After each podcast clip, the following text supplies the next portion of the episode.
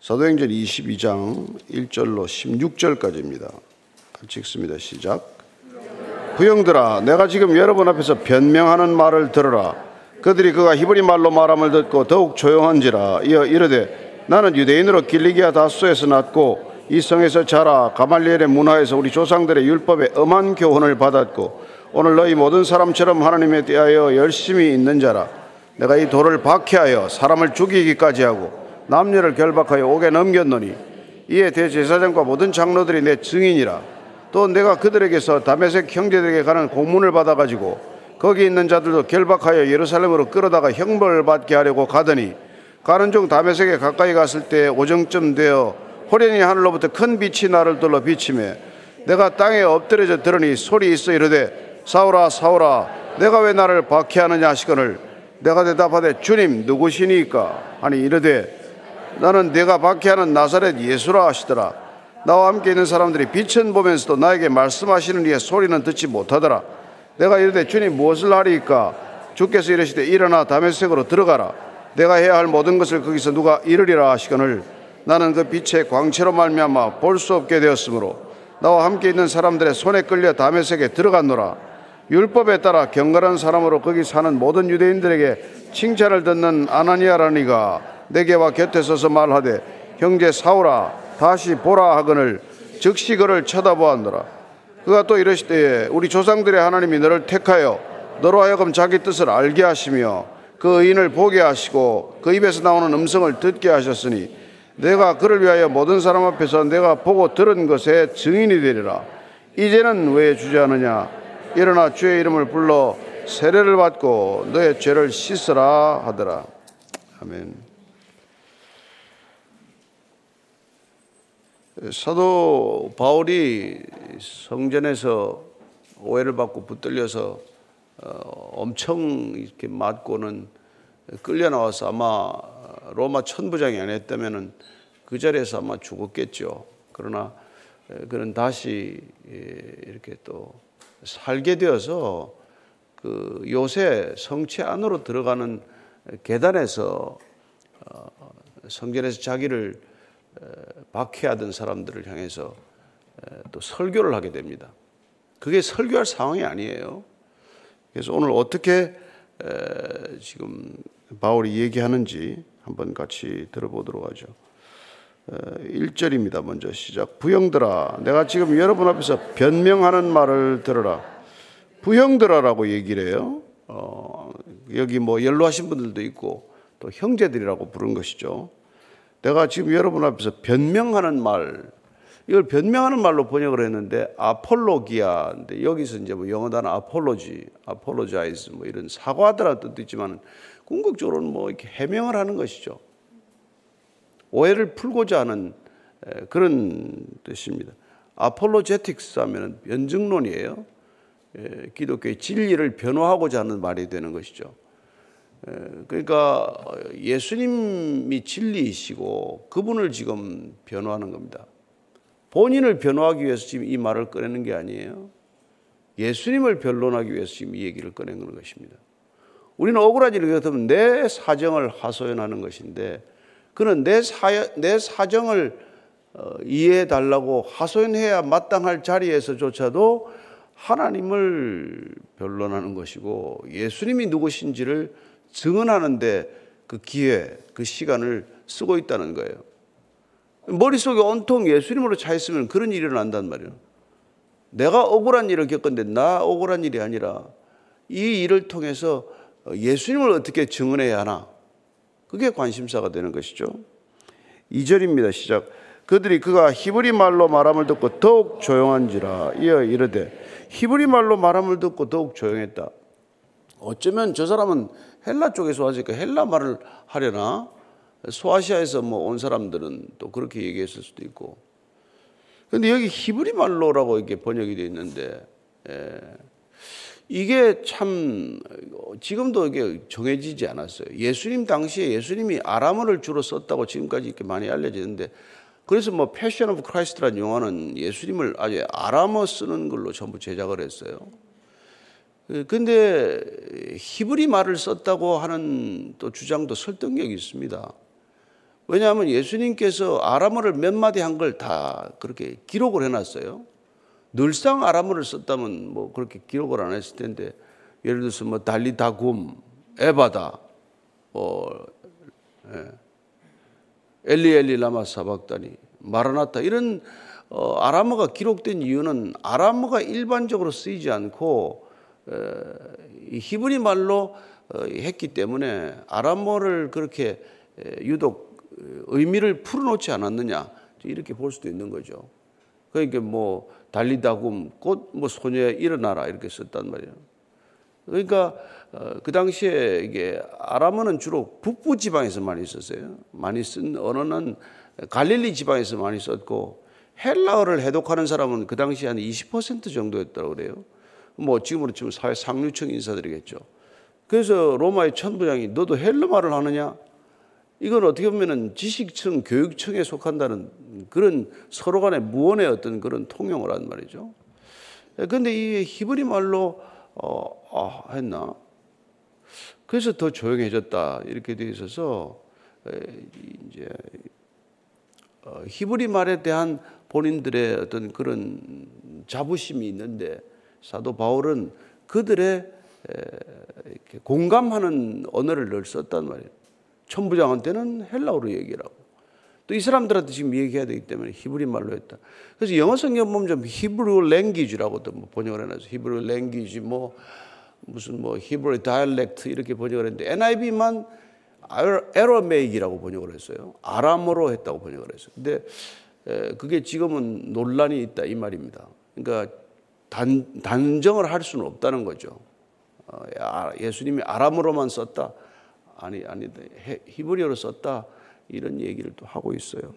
그래서 조금 우리가 뭐 이렇게 단정적으로 얘기하지 말라는 뜻에서 그냥 설명을 드린 겁니다. 3절이에요. 시작. 나는 유대인으로 길리기아 다소에서 났고 이 성에서 자라 가말리엘의 문화에서 우리 조상들의 율법에 엄한 교훈을 받았고 오늘 너희 모든 사람처럼 하나님께 대하여 열심히 있는 자라. 그 나는 유대인이다. 그 히브리어 말로 하면서 난 유대인이다. 그 다음에 길리기아 다소에서 났지만은 이 성 예루살렘에서 나는 자랐다. 이게 전부 나는 당신들하고 같은 충분히 공감할 수 있는 어, 그런 사람이라는 걸 얘기하는 것이죠. 그리고 가말리엘의 문화에서 자랐다. 이건 뭐 더 이상 할 말이 없어요. 가말리엘 문화에 들어갈 수 있는 사람이 없었기 때문에 정말 가말리엘 문화생이라 그러면 그건 보정수표나 마찬가지예요. 가말리엘은 힐렐의 제자입니다. 우리가 보면은 이 지금 사도행전 5장에 나오죠. 어, 이 뭐 베드로나 사도를 잡아가지고 그냥 아주 그냥 그 재판하겠다고 하는 산헤드린 공회에서 가말리엘이 한마디 조용히 하니까 잠잠해졌어요. 예. 그 정도로 이 사람이 그 당시에 가장 존경받는 랍비였단 말이죠. 그래서 가말리엘이 죽었을 때, 아, 이제는 이스라엘의 율법이 끝이 났다. 이제 뭐, 이 정도로 평가를 받을 만큼 명성이 높았던 사람이다. 그 사람 문화에 들어가려면 13살 때까지 모세 오경을 다 외워야 돼요. 한 절이 아니고, 여러분 몇 절이나 외우시는지 모르겠지만, 모세 오경을 다 외워야 거기 입학이 되는 거라 말이에요. 그다 외운 애들이 한둘이 아는데 그 중에서 둘셋 뽑았다고 그래요. 그러니까 내가 가말리엘 문화생이다 그러면 이거는 더 이상 할 얘기가 없어요. 율법에 대해서나 그 뭐에 대해서 이게 할 말이 없는 사람이란 말이에요. 그런 걸 뜻해요. 그리고 우리 조상들의 율법에 엄한 교훈을 받았고 그 본인이 바리새인이었기 때문에 예, 본인 자신이 바리새인이었으니까 바리새인도 제가 얼핏 얘기했지만 그 당시에 한 6천 명 정도밖에 안 돼요. 이스라엘 전체 백성들 중에서. 예. 그리고 오늘 너희 모든 사람처럼 하나님께 대하여 열심 있는 자라. 당신들 하나님께 대한 열심 때문에 나한테 이런 줄 아는데 나도 하나님께 대해서 열심히 있는 자다.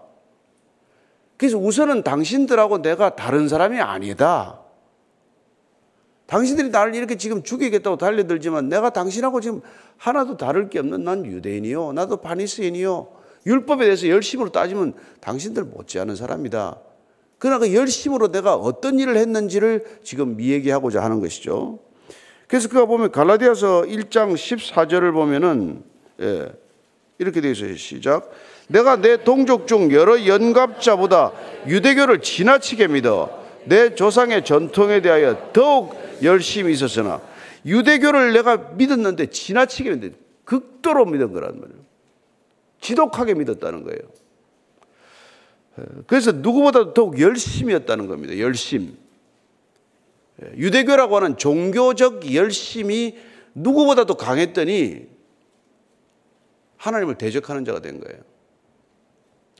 여러분, 종교적 열심이라는 게 이래서 위험하다는 겁니다. 얼마나 이슬람을 믿는 사람들이 열심입니까? 어떻게 여러분들 하루에 네 번씩 아무 데서나 돗자리 펴고 앉아서 기도하겠어요? 어떻게 해마다 성지순례를 갑니까?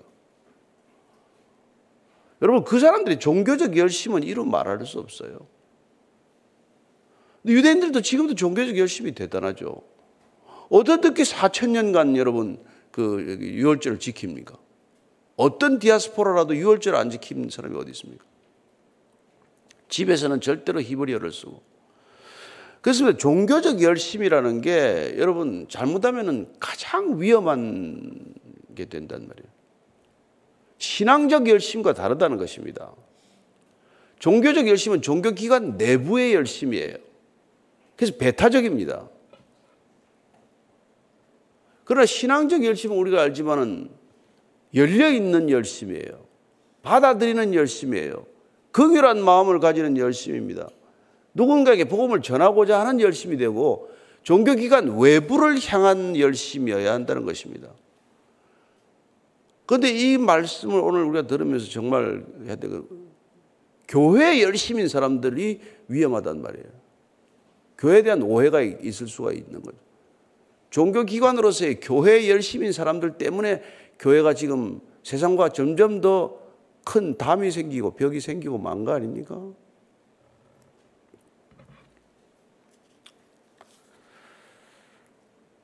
내가 그렇게 열심히 였다는 거예요. 가장 열심히 였던 어? 사도 바울이 지금 이렇게 4절 5절입니다. 시작. 내가 이 돌을 박해하여 사람을 죽이기까지 하고 남녀를 결박하여 옥에 넘겼노니 이에 대제사장과 모든 장로들이 내 증인이라 또 내가 그들에게서 다메섹 형제들에게 가는 공문을 받아가지고 거기 있는 자들도 결박하여 예루살렘으로 끌어다가 형벌 받게 하려고 가더니 얼마나 열심히였던지 예수 믿는 사람 사람들 어, 이렇게 결박해서 옥에다 가두고 심지어 돌로 쳐 죽이는 데가 있고 예? 다베섹까지 가고 말이야. 대제사장과 장로들 여기 있는 사람들 지금 당신들이 나를 알지 않냐? 나를 증인 아니냐? 당신들이 나한테 공문 써달라고 했을 때 공문을 써주지 않았냐? 체포 영장을 발부한 사람들 아니냐? 내가 그렇게 받아가지고 갔다 이 말이에요. 그래서 6절, 7절, 8절입니다. 가는 중 다메섹에 가까이 갔을 때 오정쯤 되어 호련의 하늘로부터 큰 빛이 나를 둘러 비치며 내가 땅에 엎드려 들으니 소리 있어 이르되 사오라 사오라 내가 왜 나를 박해하느냐 하시거늘 내가 대답하되 주님 누구시니까 하니 이르시되 나는 내가 박해하는 나사렛 예수라 하시더라. 그가 이 다메섹까지 가는 이 열심을 멈추어 선 분이 바로 예수님이란 말이에요. 이 종교적 열심은 주님밖에 못 멈춘다는 것입니다. 이 종교적 열심은 누구도 못 멈춰요. 왜냐하면 내가 옳다고 생각하는 게 그 종교적 열심의 뿌리니까. 내가 의롭다, 내가 옳다, 나만 한 사람 있으면 나와봐라. 이게 여러분 종교적 열심에서 비롯되는 거란 말이에요. 그건 하나님께 가는 길이 아니라 하나님께 돌아서서 하나님께로 반대로 가는 길이에요. 그래서 하나님께로 가는 길은 끝이 있지만 하나님께로부터 멀어지는 길, 하나님께로부터 반대로 가는 길은 끝이 없단 말이에요. 왜? 내가 옳으니까. 내가 옳다고 생각하는 사람은 끝이 없이 하나님께 멀어지는 사람이에요.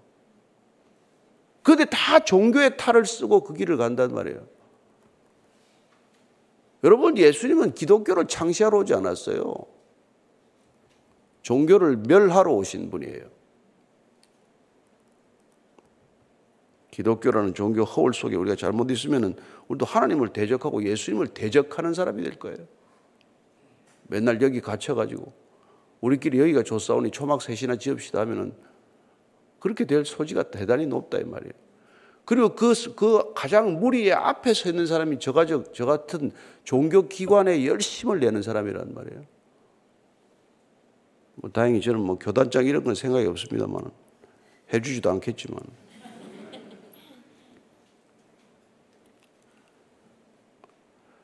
어떻게 예수 믿는 사람들을 잡아서 그렇게 합니까? 근데 그가 예수님을 만나고 예수님이 멈춘 거란 말이에요. 멈출 수 없는 사울을 멈춘 분이 예수님이에요. 예수님 나타나면 멈추게 된단 말이에요. 너 왜 나를 박해하느냐? 아니, 내가 언제 박해했는데요? 그리고는 지금 주님 누구십니까? 여러분, 이 질문에서 시작이 돼요. 예수님 누구십니까? 우리의 신앙의 첫 출발점은 예수님이 누구신지에 대한 질문에서 시작이 돼요. 당신은 누구십니까? 근데 유대인들은 하나도 이런 질문이 없단 말이에요. 왜냐하면 태어나면서부터 하나님을 믿었으니까. 하나님은 누구십니까? 질문해 본 적이 없어요. 그냥 하나님은 하나님이에요. 그냥. 질문 자체가 불경스럽다고 생각하는 사람이에요. 그러나 오늘 주님 누구십니까? 이 질문이 사도 바울이 탄생하는 순간이에요. 주님 누구십니까? 자, 9절입니다. 시작. 나와 함께 있는 사람들이 빛은 보면서도 나에게 말씀하시는 소리는 듣지 못하니라. 자, 이런 하나님의 음성은 하나님이 부르신 그 사람에게만 들려요. 옆에 사람이 있어도 못 듣습니다. 요한복음 12장에 우리가 보면은 변화산에 올라가서 어? 이는 내 사랑하는 아들이다 그렇게 뭐 너희는 그의 말을 들으라 하는데 누가 들었습니까? 안 들린단 말이에요. 그 옆에서 천둥 소리로 들었어요. 천둥 소리로. 그래서 여러분들이 성경을 다 읽는다고 다 같이 소리가 들립니까? 같은 설교를 듣는다고 같은 말을 듣습니까? 아니요. 전혀 다른 말들을 듣고 있어요.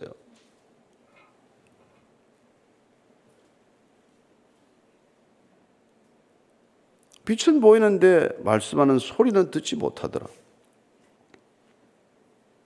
그래서 예수님 누구십니까? 라는 걸 직감적으로 그가 알았기 때문에 주님이라고 부른 거란 말이에요.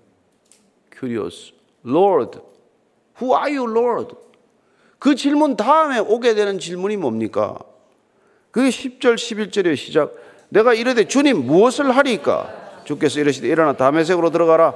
내가 해야 할 모든 것을 거기서 누가 이르리라 하시거늘 나는 그 빛의 광채로 말미암아 볼 수 없게 되었으므로 나와 함께 있는 사람들의 손에 끌려 다메섹에 들어갔노라.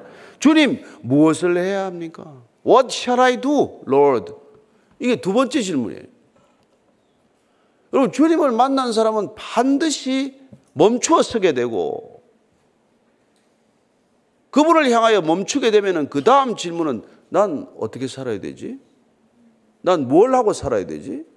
나는 이제 뭘 해야 됩니까? 네. 주님 무엇을 하리까? 다음 질문이 된다. 뭐 꼭 그렇다고 뭐 질문에 야 선교지로 가라 신학교로 가라 이게 아니고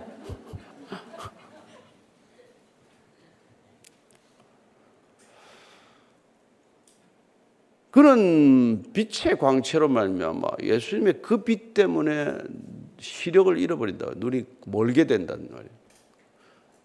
어떻게 보면 주님을 만나면 우리는 일순간 다 맹인이 되는 것이죠. 더 이상 세상에 대해서는 눈이 멀어지게 된다는 그 전에 보던 세상은 사라지고 없는 거예요.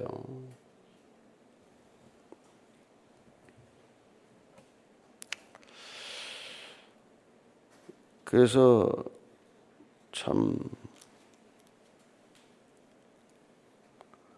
빌립보 3장 8절 9절입니다. 시작. 모든 것을 해로 여기면 내 주 그리스도 예수를 아는 지식이 가장 고장하기 때문이라.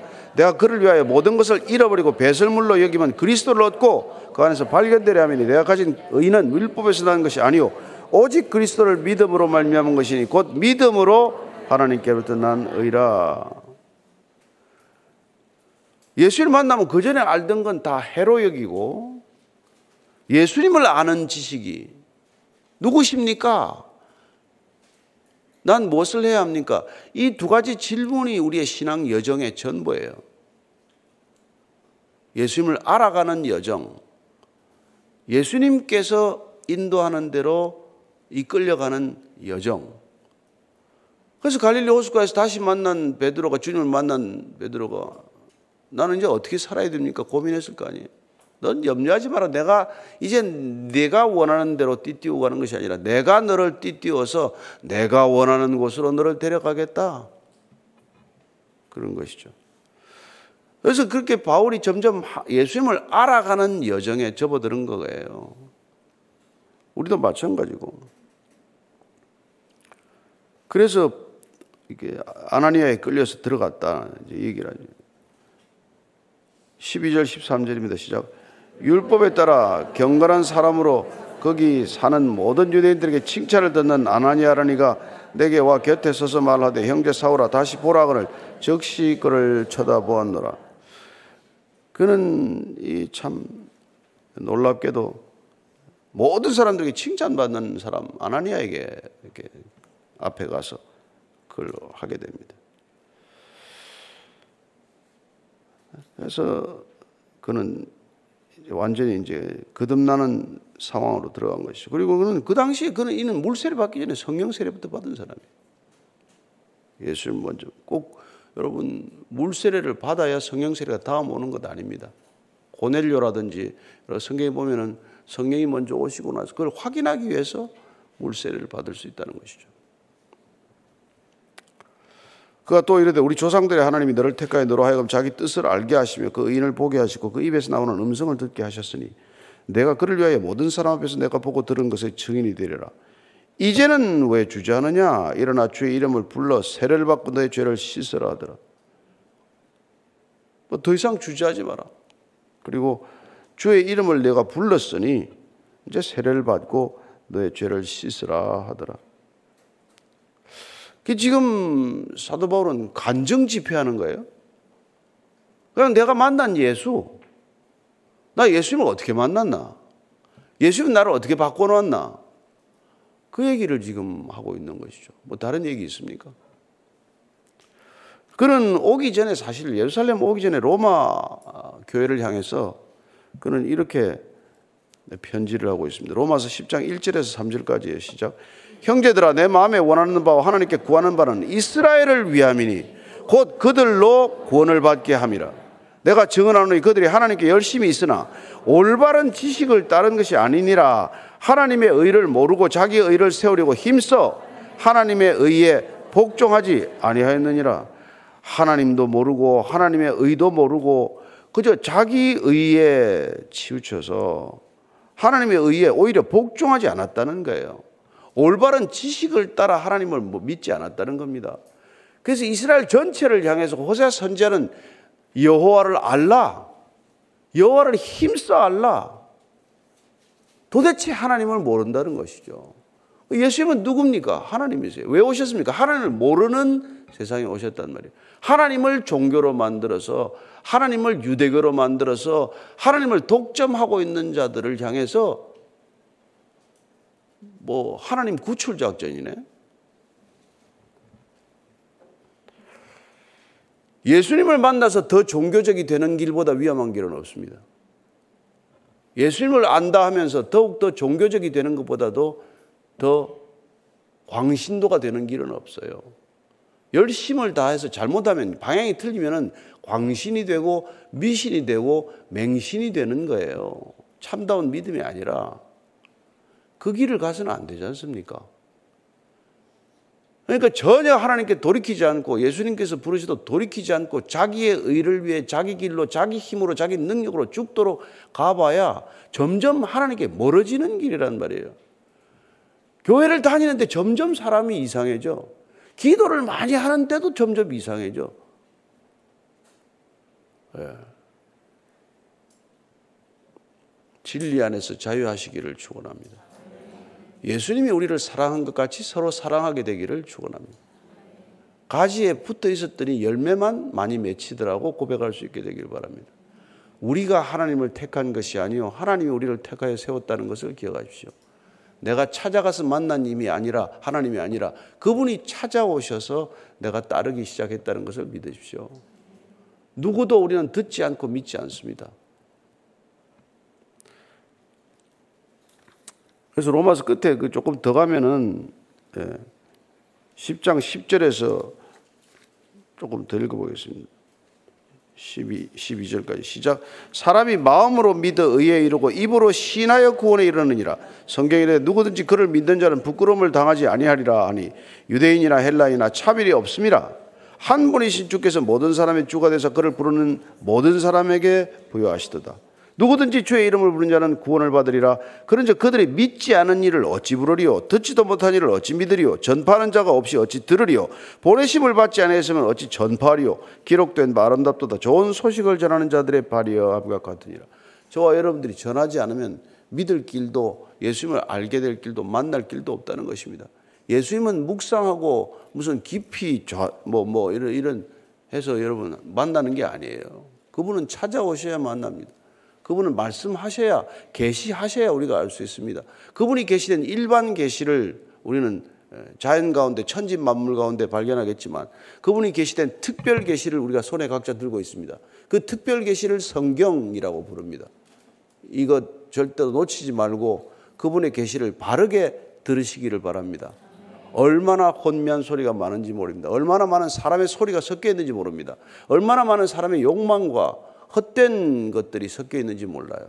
주님께서 저희들에게 이런 특별 계시를 주셨으니 이 계시를 꼭 바로 어, 알아듣게 되기를 바랍니다.